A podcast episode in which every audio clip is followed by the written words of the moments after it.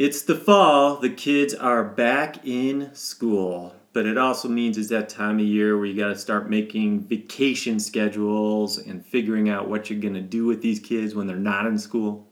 So I'm looking at some travel sites today, and it got me thinking about those times you've all been there where there's some overhead page on a plane where someone needs medical assistance, right?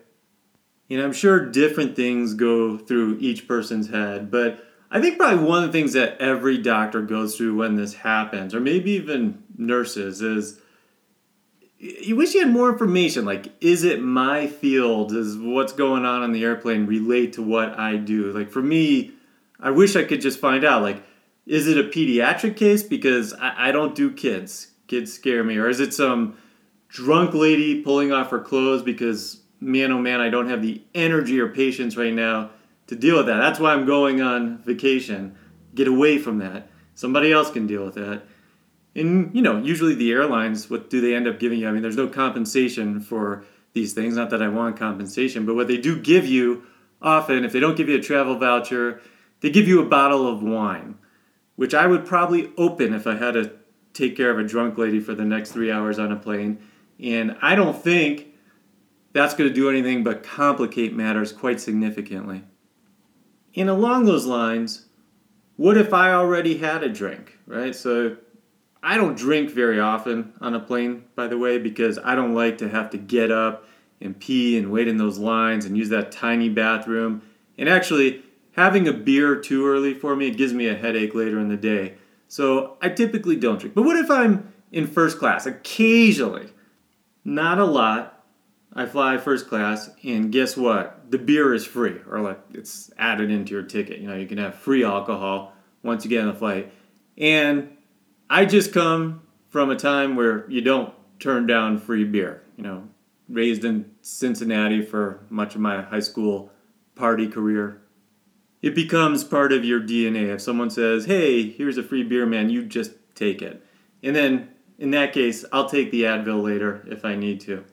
So you could be in that situation or worse situations where it's obstetrics and nope, that ain't my thing. I did three deliveries as a medical student. Two were for homeless crack addicts that had no private physician. And I don't think I will live up to the expectations of some lady and her trial lawyer husband on an airplane to delivering a baby with good medical skill. I know the Good Samaritan laws protect me, fine, but maybe I'll just wait a few minutes to see if someone else responds. And then it becomes worse because everybody knows that you didn't respond to the first two overhead requests.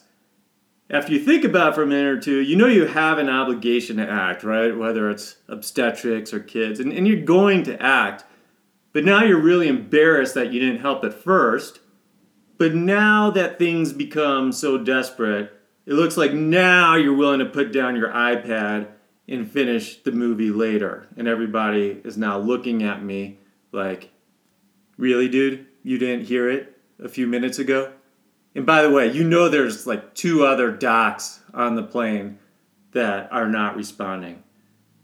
And once you do respond, even if it's your field, so let's say the guy's like, yeah, I have a lot of chest pain and you think it's mostly heartburn. You see the bottle, little one of those little bottles of whiskey that the stewardess gave him that he ordered. You're like thinking, eh, it's probably just heartburn. But what do I know? I mean, I don't have troponin laboratory values. I don't have an EKG there. I don't know the intimate details of everything this guy has had done to him in the past, like as if everybody is willing to just divulge all their medical history right on an airplane to you. And so now you got to decide do I divert a plane of 300 people for what's probably reflux into the esophagus, but there's this 5 to 10% chance in your mind that it could be a myocardial infarction. Is that enough right there where I should ruin everybody's vacation, miss connections, everybody's looking at you like, please God, do not divert this flight to Omaha 300 miles back.